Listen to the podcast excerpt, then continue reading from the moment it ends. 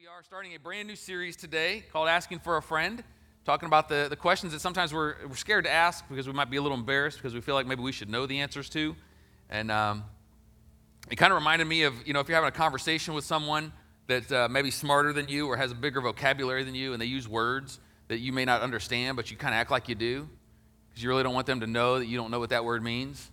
You know, when they start talking about uh, mitigation or colloquial or existentialism, or, you know, if you're from the north, you hear a southerner say fixing to, you're not sure what that means. When I first moved down here, I thought everything was broken because everybody's always fixing stuff, you know, but. Uh, but I've been here long enough now to know what it actually means. So, bless your heart. You know, us Northerners don't know what bless your heart means. We, we figured out eventually that actually means stop acting like that. You're being ridiculous. Um, but uh, I, am I'm, I'm thankful that, for this series because I think it's going to be really great. Uh, obviously, we're going to get into a little more spiritual questions than uh, vocabulary words. You know, uh, one of the things I thought would be nice to do would be uh, asking why did Noah bring snakes and mosquitoes on the ark? Amen?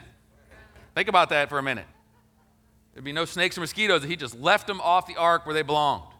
But anyway, they're here. So, um, no, but we're going to get into more spiritual things than that. As you saw on the screen, maybe some of the topics we're going to be discussing. In a couple weeks, we're going to be talking about uh, why does God allow suffering and pain, especially among uh, Christians and good people that we feel, you know, people that serve God. And I'm really excited about that. We're actually bringing in a guest speaker for that Sunday, and we'll be talking a little bit more about that in, in a, next week. And um, uh, he'll be coming in two weeks, so we're excited about that. But today, we are talking about uh, why can't I hear God's voice? You know, as, as followers of Jesus, we all uh, at some point have probably felt like we've heard the voice of God and have felt like we go through seasons where maybe we hear more than we, than we don't at other times. And, uh, but the times that we don't feel like we can hear his voice, it can be embarrassing to ask why we don't hear his voice because we feel like we should, because we are followers of Jesus. So uh, we're going to tackle that question today. And um, I'm going to start with a, uh, my text verse, which is out of John 10. In fact, I'm going to ask you to stand with me if you don't mind, please, just in honor of reading the Word of God. I'm going to read Jesus' uh, response here to these Jews that were talking to him in John 10, verses 24 to 27. It says, The Jews gathered around him, Jesus, saying, How long will you keep us in suspense? If you are the Christ, tell us plainly. Jesus answered, I did tell you, but you do not believe. The miracles I do in my Father's name speak for me, but you do not believe because you are not my sheep. My sheep listen to my voice.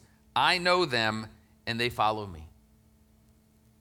Let's pray this morning as we prepare our hearts for the rest of this message. God, we do love you today, and we need you desperately. We're so thankful for who you are, God. Thank you that your mercies are new today, and thank you that you love us and that you are so, so good, that we can sing that song and know that it is true that you've been so good to us. And we thank you for, Lord. I pray that you would just speak to our hearts today through your word, and that my words would be your words, and that you would seal the work you're doing today in our lives by your Holy Spirit. We give you all the glory and the praise, and it's in Jesus' name that we pray. And everyone said, Amen. God bless you. You can be seated. So, the term hearing the voice of God does us a little bit of a disservice because when we think of hearing, we think of our ears, right? And it's, it's fairly rare to hear the voice of God audibly in our ears. I know it does happen. Some people have said they hear they've heard God's audible voice, but that's not typically how God speaks to us in the day to day, right? And so talking about hearing him, if we think about hearing him with our ears, we could feel like we never hear God because many of us go through a whole life and never necessarily hear his audible voice. Uh, we hear God through many of our senses, right? Some of it is through hearing. Some of it might be hearing from somebody else that's speaking the word of the Lord to us. Uh, it could be through our, through our eyes and just seeing. Romans 1 tells us that God has made himself, has revealed himself through his creation. So we can actually hear him through seeing what he's done. Um, we feel, uh, we know when, we, when God speaks to us. Um, believe it or not, God actually speaks to us through our emotions. That can be a good thing, right? It can also be a very dangerous thing, knowing that God speaks in our emotions. But, you know, because the world says, we talk about our heart, you know, emotions is when we're talking about how we feel, that's really our emotions when we're talking about our heart. The world says that we should follow our heart, right? That's actually very terrible advice. Because the Bible tells us, Jeremiah 17 says that the heart is deceitfully wicked and beyond cure. So I don't want to follow that kind of a heart. Uh, Proverbs 14 tells us that there's a way that seems right to man, but in the end leads to destruction. So we shouldn't be following our heart. The only way we should be following our heart is if that heart is filled with the Holy Spirit. If we have the Holy Spirit in us, then we can be led. Our emotions can actually be tools that God can use to speak to us in our life. So we ask ourselves, does God still speak? And the, the easy answer is yes, of course He does. But we need to know how that looks. Because if you're like me, I would love it if God spoke to me like He did to some of the, the patriarchs in the Old Testament and in the, in the Bible, where you know you look at Adam, God actually walked with him in the cool of the day and spoke to him, and, and you look at how he spoke to Abraham, and, and Moses literally had arguments with God. How incredible is that? Of course, now that I think about it, I'm, I've had a few arguments with God myself. you never win those arguments, by the way. That's a, that's a, that is a uh, futile activity that we embark on sometimes. Uh, Jacob, who actually wrestled with God, was having a conversation while he's wrestling with God, and he survived that somehow by the grace and the mercy of God. And uh, but to, you know, you hear about people just literally having conversations with God, and and it'd be nice to have that sometimes, but that's not really how God is speaking to us in the day to day right now very much, uh, and that's not His primary way, I should say, of speaking to us. But He is speaking all the time. He's speaking to us all the time, and there are many voices in this world that are vying for our ears. A lot of voices. It could be the voice of the enemy of your soul. It could be the voice of your own flesh, your own desires. It could be the voice of a friend or a parent or a sibling or a boss or somebody in your life. There are all kinds of voices that are speaking to us. So that the issue isn't necessarily whether or not God is speaking as much as it is are we discerning which voice is His? That's what we need. We need to figure out which voice is actually God's voice for us. And He's given us His Holy Spirit to help us to discern that. Without His Spirit, we can't discern the voice of God in our life. There's no way to know because His Spirit speaks to our spirit when the Holy Spirit is in us. So I want to answer some, a couple questions today. I'm going to start by giving us a couple things of how God speaks, and then we're going to go into why can't I hear God speak. So start with how does God speak. I'm just going to give you a few ways that God speaks. Obviously, this is not exhaustive by any stretch of the imagination. You could teach on hearing the voice of God for, for hours and hours and still not cover every way that God could speak to us. But there's a few ways that I think are pertinent that I feel like the Lord would want me to share with you guys this morning. So, the first way, and probably the most prominent and tangible way that God speaks to us, is through the Logos, Word of God. Logos is a Greek word that means the written word. The Logos, Word of God, is literally the Bible. Okay? This is the way that God speaks to us, and this is the most tangible way that God speaks to us. It is so important that we know His Word, right? we have to understand and realize, and, and if you don't have this revelation, I, I, I ask you to pray that God would give you a revelation of how incredible it is that we literally have the words of the Almighty God bound in a nice leather form or paperback or hardback, whatever it is, that we can open and read anytime we want. You know, there are generations after generations after generations that went before us that never had this. Never had it. There are generations today that can't have this. There are countries that will not allow this book into their country because of the power that it has.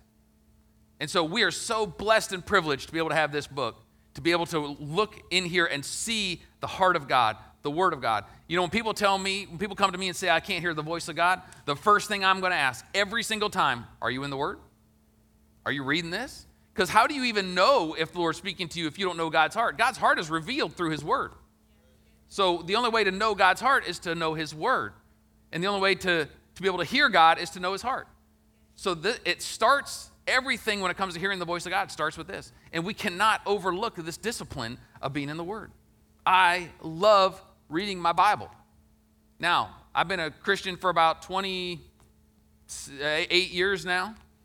And I can say in those 20 years, there's been times where I have not loved reading my Bible. There have been times where it's been more of a discipline. Like, I know I should do it, so I'm just going to do it and, and trust that God's going to speak to me. But there's times I've read it and I'm sitting there reading it, I'm literally thinking to myself as I'm reading, I don't know why I'm doing this because as soon as I close it, I'm going to forget everything I just read.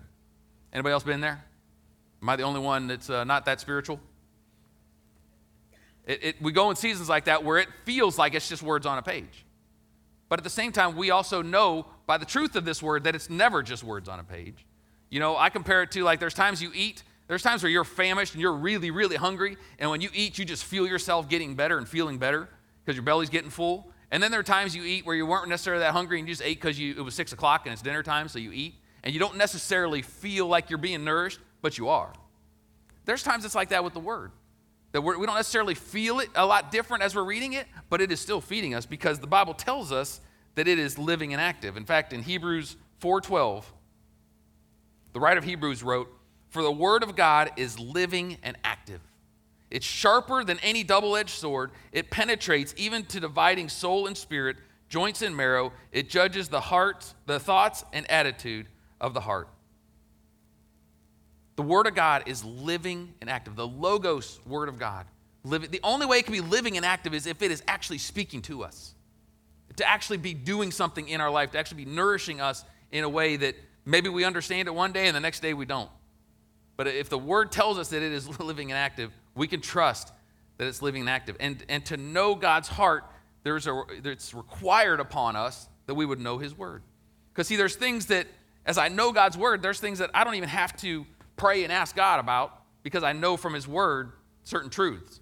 You know, I never have to pray and ask God if I should move in with my boyfriend or if we should move in with our girlfriend because I know God's Word would tell me that that's not a good thing. We don't ever have to pray and ask God if we should pay our taxes or not because we know Jesus said to render to Caesar's what is Caesar's. We don't have to ask God if and pray and ask Him to speak to us on whether or not I should forgive that person that really hurt me because we know the Bible tells us clearly that we are called to forgive in every and all circumstances. So there's things where God speaks to us through His Word that we don't even have to get specific uh, words for that moment in time because we understand the heart of God. But we can't understand it if we don't know it. I wish I could just put this thing to my forehead and all of it would just go in, but it doesn't. We actually have to sit down and spend the time and be disciplined to read the Word and to love the Word. So, second, the second way we hear from God is through the Rhema Word of God. So, this is the Logos, Rhema is also a Greek word that means the spoken word. It means breath or spoken word of God. This is another way that God speaks to us. This is our favorite way because this is a little easier. This is God actually speaking to us. We don't have to do the work of getting in here, right? but He speaks to us, but this is typically Him speaking to our heart. You know, sometimes it can be um, Him giving us a desire in our heart. That could be Him speaking to us. In fact, Psalms 37 tells us to delight ourselves in the Lord, and He will what? He will give us the desires of our heart. Now, that verse has been misinterpreted many times to, from people to say, like, oh, if I delight myself in God, He's going to give me everything I want. It's not what that means.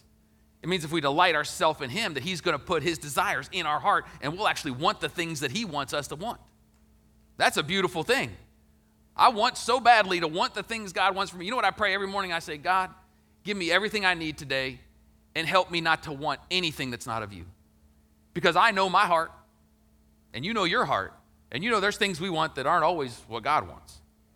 But if we delight ourselves in Him, He says He'll give us those desires. He'll put those desires in our heart. I know He's done that in my life. I know He's spoken to me. I can't tell you where I was at the exact moment that God called me into missions, but I know that He spoke to my heart to put me in missions because I could tell you without a question, without any doubt, that there's no way that there would have been a desire in my heart to go into the mission field if it wasn't for God. I'm much too selfish to want to go give my life into the mission field and go to foreign countries. I like my air conditioning and my soft bed. So for God to, to, for that to be a passion of mine to where I just I just could not wait to go, that had to be the Lord putting His desire in my heart. He'll put those thoughts in us. That's the way He speaks to us. But we have to know His heart to really be able to discern if what He's speaking to us is from Him. And you know, sometimes He'll put something in our head that doesn't even seem spiritual but it could still be from him from him. He's not always going to when, the lord speaks to our heart it's not always going to feel like this incredible spiritual moment where all of a sudden my, my chest is puffed out and my chin's a little higher because god just spoke to me. And sometimes we don't even see it until in hindsight. I'll give you a situation. So uh, before joy and i were married we were both working out in, in denver youth with a mission. And we had driven down to colorado springs to go to a church service on a wednesday night. And uh, we were on our way back and it was it was dark out we're driving my car up I 25 going to Denver, about an hour and a half drive. And at some point on the drive, I just remember asking Joy, Hey, do you have your seatbelt on? And she said, No, I don't. And I said, Well, would you mind putting it on? And she said, Sure. You know, we were dating, so she was still trying to comply with the things I wanted. So I'm going to get in trouble for that one. Um, so she put it on, and we, I didn't think anything of it. And uh, we're driving along, and about, I don't know, 15, 20 minutes later, started raining. Next thing I know, long story short, we hit a puddle in the middle of the interstate, and my car hydroplaned, and I did two rotations in the middle of the interstate going 70 mile, 70 mile an hour down the road. Now, I didn't hit anything, and I came to a stop. We were actually facing the wrong direction. I had to turn my car around to go back north on the interstate. But the craziest part, the thing that really had us trembling in our boots, was the fact that in the middle of one of those rotations as we were spinning, her car door flew wide open. And this was not some junk car where the door should have flown open. It was a good car. There was absolutely no reason that that door was flying open. None.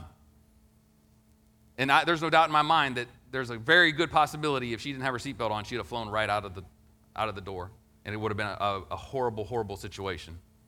And the crazy thing is, church, I never, it, it, in my recollection, up until that point in my life, I had never asked somebody to put their seatbelt on in my car. This was 22 years ago. You know, seatbelts, you wore them if you wanted to, you didn't have to. It wasn't a law, you know. I probably wore mine half the time, and I didn't ask people to put, and for, but for some reason, a thought came into my head and I asked her, because it was dark in the car, I couldn't see if she had it on. And she said, No, I don't. I said, Well, you put it on. That was the Lord speaking to me. It wasn't super spiritual. I didn't hear, there wasn't the voice of James Earl Jones saying, Thus saith the Lord. You know? It was just a thought that came in my head, and I didn't realize it till later. In fact, when we got home that night, she went to her house. I dropped her off. She went up to her room. She had a couple roommates, and one of her roommates met her at the door, came running, was crying, and hugged her real hard and said, Oh my gosh, I'm so glad you're okay. And Joy said, What are you talking about? She said, I was dead asleep. The Lord woke me up and said, Pray for Joy right now. This before cell phones, so it wasn't like we were texting and telling everybody what we were doing. She had no idea what we were doing. Lord spoke to her, and she said, I, All I remember was I was asking the Lord, Please don't take joy. Please don't take joy. So that was the spiritual side of it. I was too dumb. The Lord just had to tell me to tell her to put her seatbelt on. He had to speak to somebody else about the spiritual side to really pray for.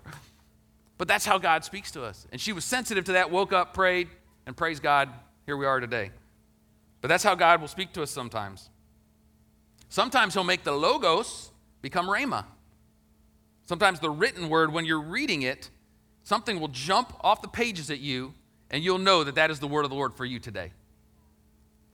You, a lot of you probably experienced that. I'll, I'll mention one that I experienced um, a few years ago. I was reading, if you know me, I like to read James. I'd read James a lot. I feel like he was from the north, he was a Yankee.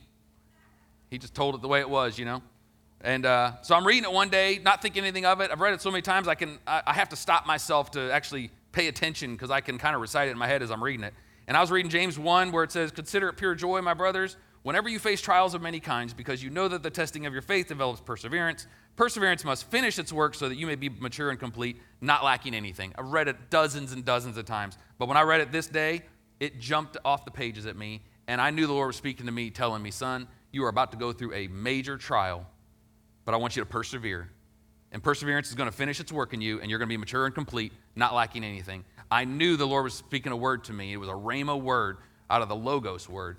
And I could tell you, it was a very, very short time after that point that I started one of the most difficult trials of my life. And I'm so thankful that God gave me this word because it was hidden in my heart. It resonated in me, and I knew that although this season's going to be tough, God's going to get me through it. And my job is to persevere through it. It was so powerful. I even wrote, I knew when it happened because I wrote the date right there in the verse because I wanted to remember because I knew God was doing something. And sure enough, He was. So the Logos word can become Rhema in our lives. Sometimes the Rhema word can be a prophecy. You know, somebody that's a, that operates in the office of a prophet may have come and spoken a word to you before. That's, that's a beautiful time. If you have an opportunity to get a prophetic word from someone, jump on it. Because prophetic people just have a, they have a they got a direct tune in to God sometimes, and God will speak to them, and, and uh, they'll give a word for you that could be timely and, and just right on the money and just minister to you in a way that, uh, that no one else could. And I've had those plenty of times in my life, and they've been huge blessings. Sometimes prophecies are from people that aren't even necessarily prophets, they're just giving you a timely word. Somebody that just loves Jesus might come up to you and just say, I feel like the Lord said this, or just rebuking you for something that they see in your life, having the, having the strength and the guts to rebuke you could be a word from the Lord that convicts you, and you know that it's a word of God in your heart. And the Lord will do that for us. Dreams and visions, it's another great one. God will speak to us in dreams. You know, He spoke in dreams all the time. As you read your Bible, you see all the time where God spoke to people in dreams, like very, very common. God still does that today. God's spoken to me in my dreams. God speaks to Joy all the time in her dreams. God will do that for us. And in fact, that's something that's so simple for us to do to just say as we go to bed at night, God, open my ears to hear you as I sleep. Because then it's up to Him. We can't do anything, we can't force anything while we sleep. But if we expect, if we're expectant, we're telling God, listen, you, you get my dreams tonight, Lord, it's all you. He'll speak to you. Ask Him to speak to you in your dreams, and He'll do that. Okay, and then the, uh, the, the third way that God will speak to us that I want to share with you this morning is in our emotions. And I mentioned that earlier, but I want to delve in a little deeper to it. You know, God gave us our emotions, and He meant it for them to be used for good. Sometimes they're used for evil. um, sometimes it just depends on the day, or sometimes the hour of the day as to whether or not it's going to be used for, for good or evil. I can tell you that it's, uh, it's dangerous when we start talking about God speaking to us through our emotions because we have to be willing, we have to be able to discern what's God and what's not. You know, because our emotions, especially when they get heightened, Sometimes our emotions can lead us astray. You know, I can tell you that, that when you have road rage, that's not God using you to speak his fury to that person that just cut you off.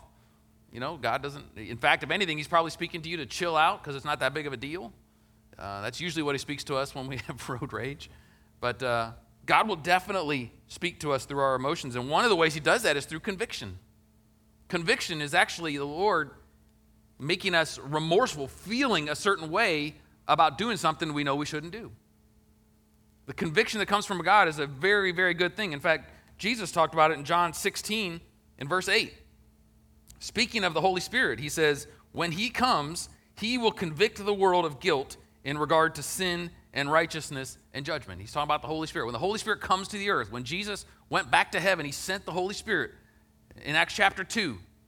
And the Holy Spirit has been in the earth, filling his people ever since that one of his jobs is to convict us of sin and guilt, to literally show us the error of our ways and to, to cause us to be remorseful for those things that we might do. You know, when your heart starts pounding real hard, when you're about to do something you know you shouldn't do, or if you're about to look at something on a screen you know you're not supposed to look at, and your heart's pounding out of your chest, that's conviction.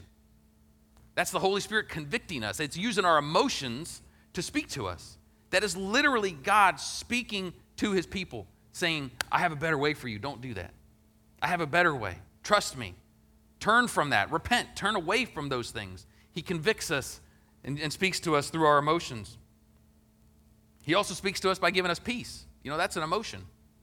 A peace, the way we feel, is a peace that God can give. One of the best verses, one of my favorites in all the Bible, is the words of Paul in Philippians chapter 4, verses 4 to 7. He says, Rejoice in the Lord always. I will say it again, rejoice. If he's repeating himself, you know he's taking it seriously. Let your gentleness be evident to all, the Lord is near. Do not be anxious about anything, but in everything, by prayer and petition, with thanksgiving, present your request to God, and the peace of God. This is how God speaks to you then when we do this. The peace of God, which transcends all understanding, will guard your hearts and your minds in Christ Jesus. That is the Lord God Himself speaking to your heart and to your mind.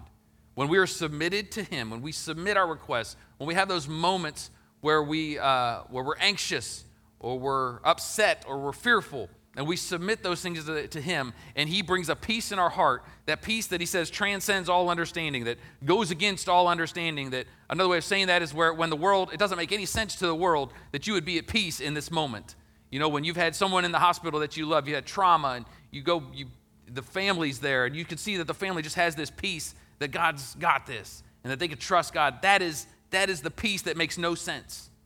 The peace that you shouldn't have on your own because you should be freaking out in this moment. But God's saying, when you submit yourself to me, I will speak to your heart and to your mind and to your whole being that it's going to be okay, that you can trust me.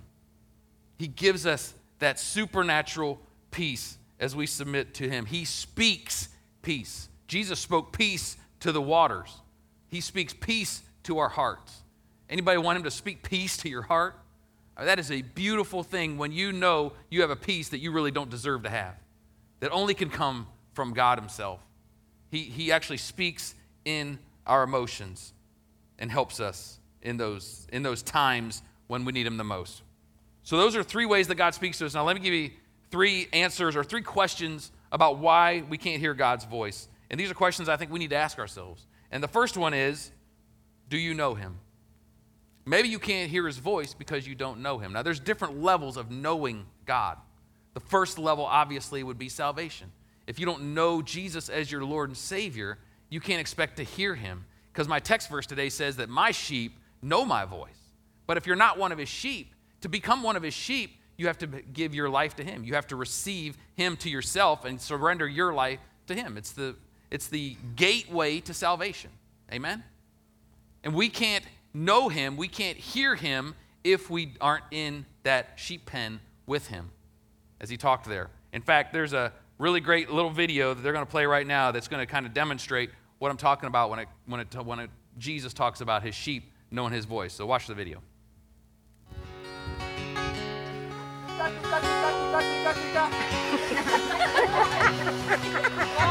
One more time. Oh, one is.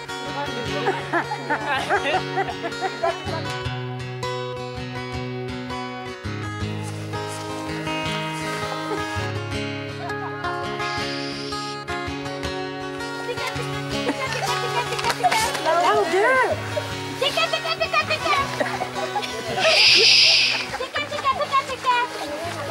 Tika, tika.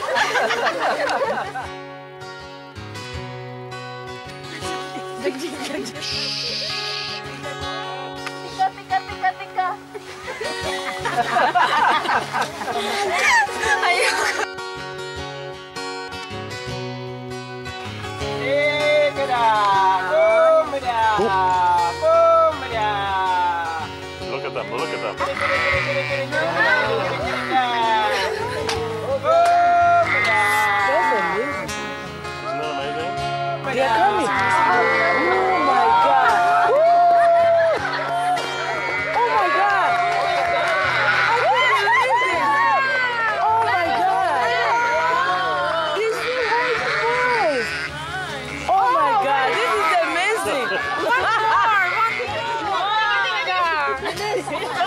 You scared them.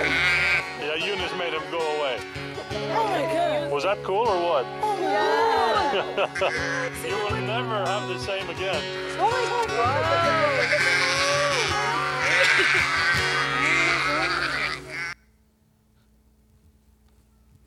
Yeah, how interesting is that?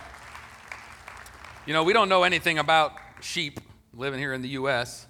very much, but uh, when Jesus gave that illustration, in culturally, they knew exactly what that meant. The sheep know the shepherd's voice, and they follow. You guys didn't know that Jesus was a white guy with an orange jumpsuit, did you? We knew he was white. I'm just kidding. He's not. It was a bad joke. We just always joke because, you know, all the pictures of Jesus, he's white when really he was obviously Jewish, so he wouldn't have been white. But, but anyway, the sheep know his voice.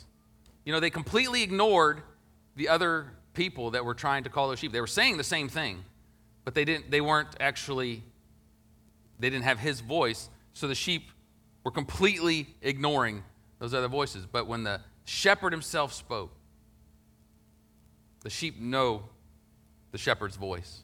When we are close to God, when we have that, when we know Jesus, when we have that relationship with Jesus, we'll know his voice. He tells us that my sheep know my voice. We don't have to worry about whether or not we deserve to hear him speak. See, those sheep didn't worry about whether or not they were worthy of hearing his voice, of being able to listen to him and respond to his voice, because the sheep were in the pen. They knew that that was their shepherd. And so I think sometimes for us as believers, we don't always feel like we deserve to hear God. Like, you know what? I'm not mature enough to be able to hear the voice of God. Or I'm, I, I don't live good enough. You know, I don't do enough that I should do. I don't read my Bible enough. I'm, there, there's things I struggle with. I'm too shallow in my faith, so that's why I can't hear God. It has nothing to do with it.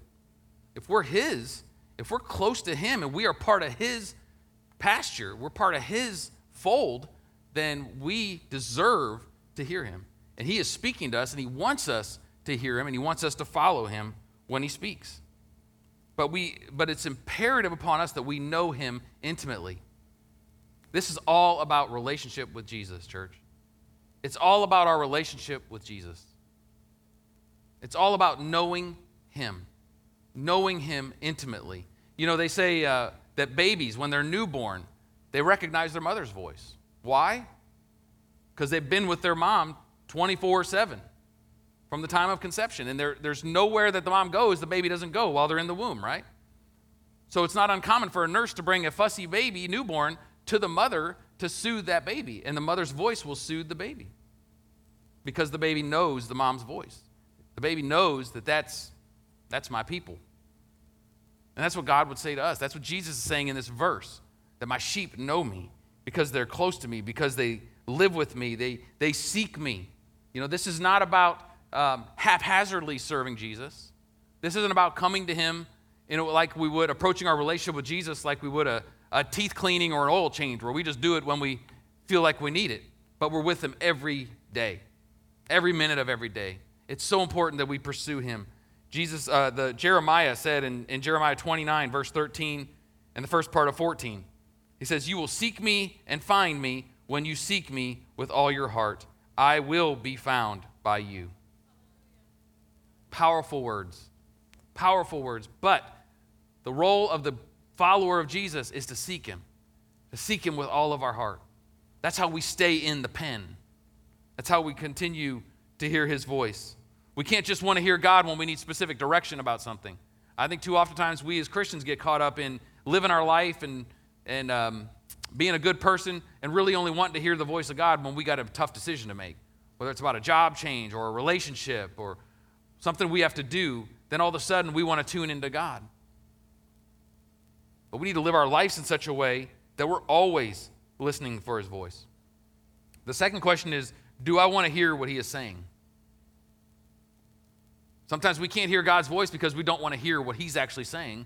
We want to hear what we want him to say to us, not necessarily hear his heart. We want him to bless our thoughts, our deeds, the things we want to do. How often have we wanted to do something and said, God, I want to do this, I want you to bless it, rather than really surrendering it to him and say, God, is this of you? I'm willing to lay this down. I'm willing to give it to you if that's what you ask, God. But too often times we don't want to know what he wants us, what, what he wants to say. We want him to bless what we want. In fact, that's why Jesus rebuked the Jews in that my text verse, where it said, you know, they told him, they said, Jesus, just tell us plainly, are you the Christ? And Jesus said, I have told you plainly.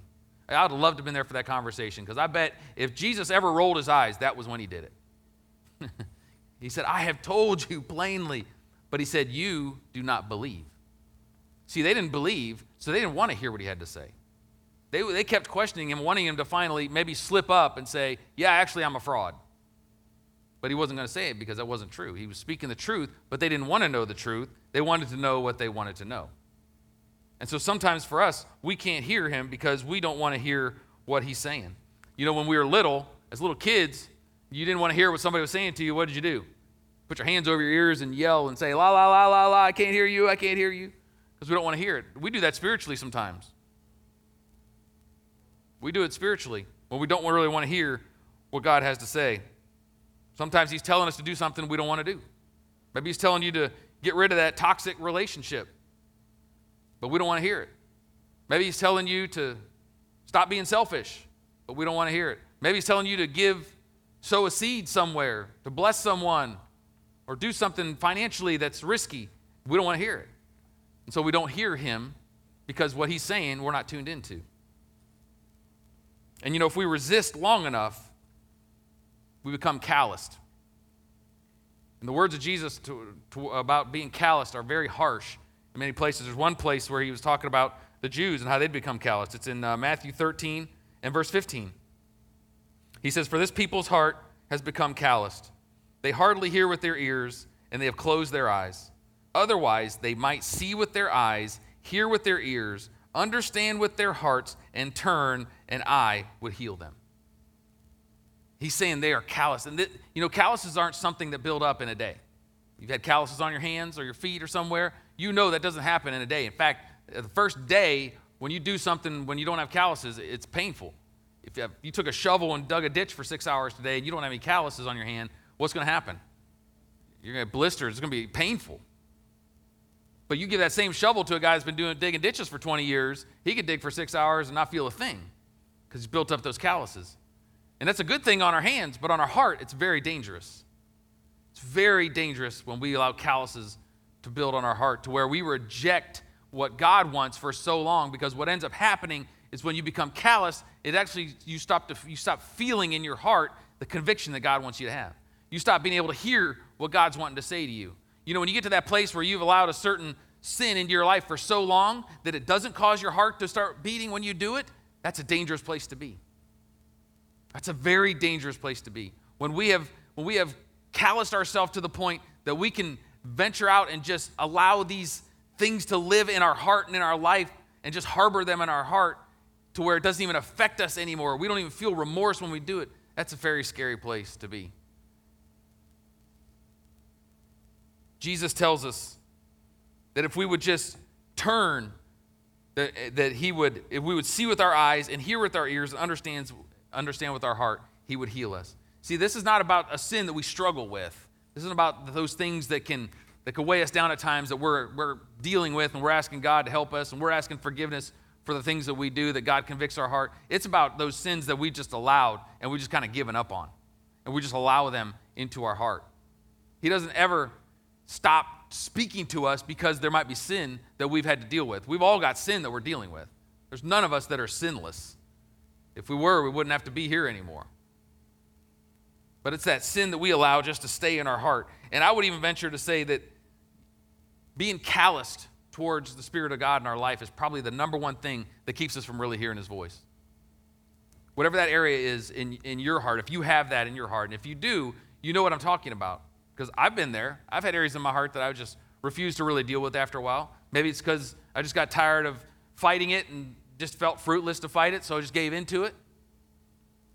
Maybe you just don't want to deal with it because it just seems like too much. Whatever it is. But the beauty of the love and the grace of God is that every time we come to Him and ask Him to forgive us, He heals us. 1 John 1 9 tells us if we confess our sins, He's faithful and just to forgive us and to cleanse us from all unrighteousness. How precious is that? That God does that every time we come to Him. It's so important that we don't harbor sin in our life that keeps us from hearing God's voice. And then, third and finally, the last question is Is He speaking? Maybe we can't hear God because maybe He's not speaking to us. Psalm 68 18 tells us, says, If I had not confessed the sin in my heart, the Lord would not have listened. So that same sin, that when we live a, a lifestyle where we're embracing and we're harboring and we're condoning sin in our life, Psalms tells us that if we, have, we leave that in our heart and don't deal with it, the Lord won't listen to us. If he's not listening to us, he's probably not speaking to us either. It's so, so important. You know, Jesus, when he told us how to pray, the Lord's Prayer, he told us to pray that God would forgive our sins as we forgive others. It's so important that we, we have a lifestyle, a habitual lifestyle of asking God to forgive us, to show us our heart where there might be sin in our heart. Because the last thing we need to do is let that sin creep in and just make us callous and hard.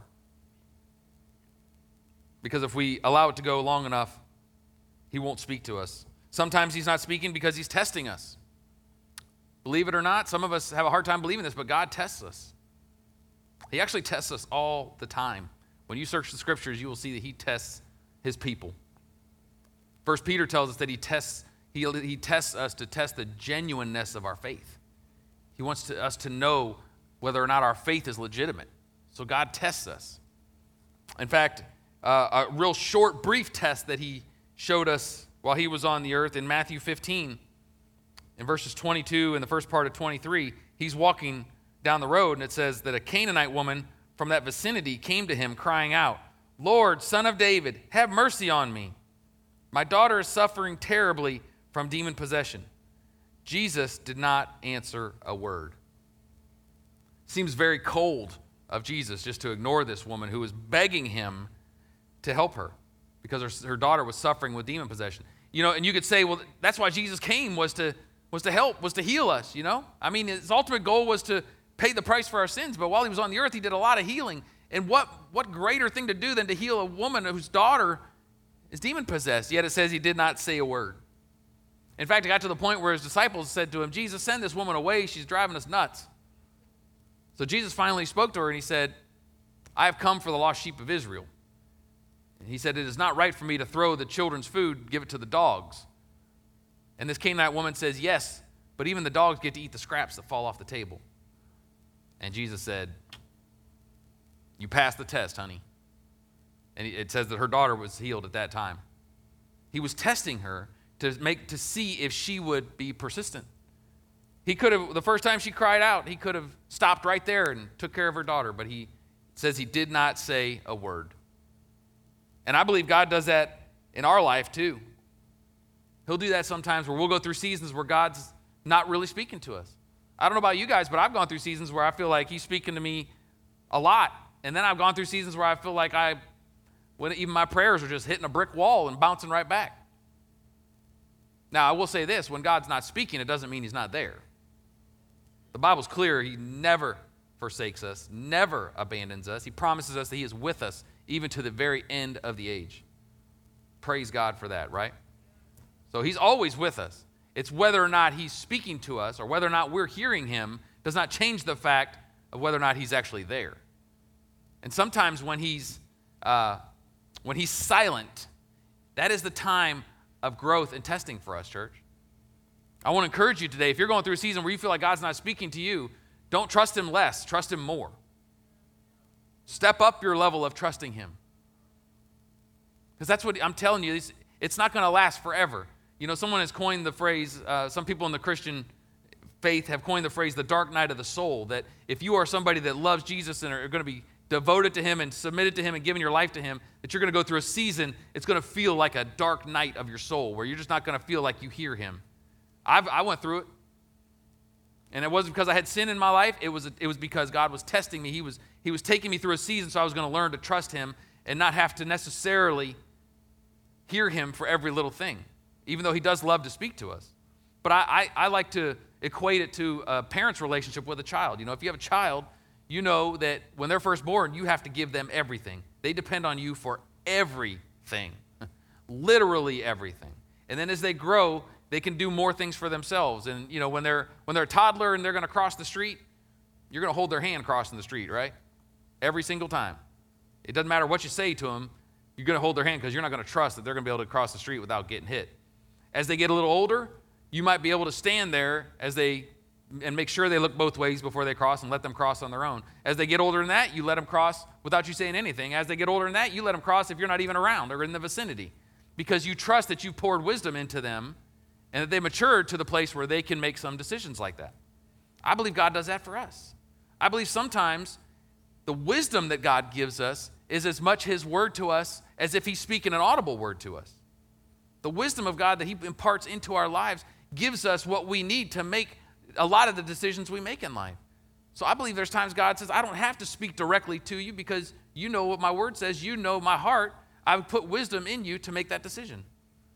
So he's not always speaking to us. And when he doesn't speak, the goal for us, for him in our life, is that we would be persistent in our faith. That we would be like the Canaanite woman, that we wouldn't back away, but that we would push forward. We would say, I'm not going to give up and walk away frustrated because Jesus wouldn't listen to me, but I'm going to press in even more. I'm going to make it to where he doesn't have a choice.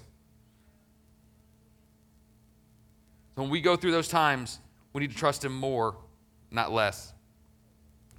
In conclusion, actually, I'm going to have you stand with me as I close, as I share this last little bit. Please.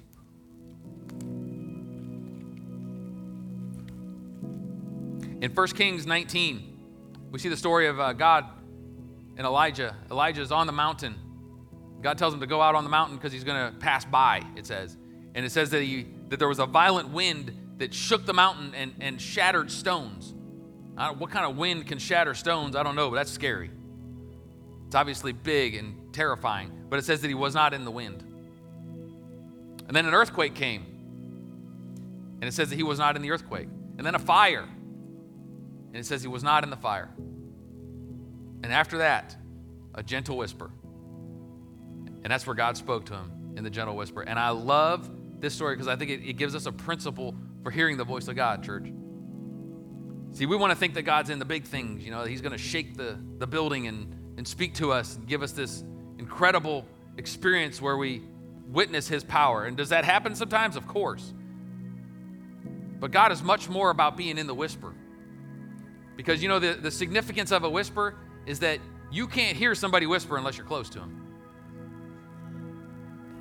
God wants us to be close to him so that he can whisper and we'll hear him. He is much more concerned about our relationship with him, about our intimate relationship with him and the level of intimacy we have with him than he is about anything else. So he says, You want to hear my voice? Come close. Come close. Stay close. I may not speak today, I may speak tomorrow. I don't know, but I want you close so that when I whisper, you can hear me. God is speaking to us, church. Sometimes we don't hear him because we're not close enough. Sometimes we don't hear him because we've tuned him out. Sometimes we don't hear him because we're calloused. Sometimes he's just waiting and testing us. But he's, he's speaking to us. And he wants you to hear his voice. He's the, he is the shepherd that wants you to hear him. He's going to stand up and speak loud and proud to his sheep. And we will hear his voice and we will follow him. I want to pray for us this afternoon. I'm going to ask you just to, I think we need to respond to the word of the Lord. I know we can't come to the altar still, but I'm going to ask you to respond in your seat. If it's lifting your hands, if it's closing your eyes, if it's kneeling at your seat, whatever it is, let's respond in some way to just receive this word as we pray. Let's pray together. Father God, we love you today. We thank you so much, Lord, for your great, great love. Thank you, Jesus, that you speak to us. Thank you that you've given us your word, your Logos word, your Rhema word, that you speak to our heart, to our emotions, that you give, bring peace to our mind and our hearts and our bodies. God, you're so good. We love you so much. I pray, Father God, that you would speak to each and every one of us. Lord, that you would help us to do our part, to draw close to you so that we can hear you even when you whisper. Your word tells us to, that when we seek you, we will find you. When we seek you with all our heart. Lord, we seek you with all of our heart. Would you seal that work in our hearts today? That we would leave this place, Lord, seeking you on a greater level. That we're willing to let you speak to us anything you want, Lord. We're willing to lay down everything that we care about and giving it to you and trusting you, God. And Lord, if we have become calloused in our heart, God, would you forgive us? Church, if there's anything in your heart that you know that you have not given to Him, that you've been allowing to stay there, a sin that you just you just indulged and embraced and kind of given up on, I just encourage you, just even now, just to repent, just to ask God to forgive you. He is faithful to cleanse us, to forgive us when we repent. There's no sin in our life that He cannot forgive. There's, we can't go far enough away to leave His presence. If we turn, He will heal us. So I just ask you today to turn to Him. Lord, forgive us where we have calloused our hearts, where we have hardened our hearts towards you, God. Help us to trust you in a greater measure. Help us to trust you, Lord, in ways we never dreamed we could. Help us to live for you and help us to hear your voice. We are your sheep, and you are our shepherd. And we thank you for it today, and we love you and we bless you. And it's in the mighty name of Jesus that we pray. And everyone said, Amen, amen. Can you give God praise this morning? Thank you, Lord.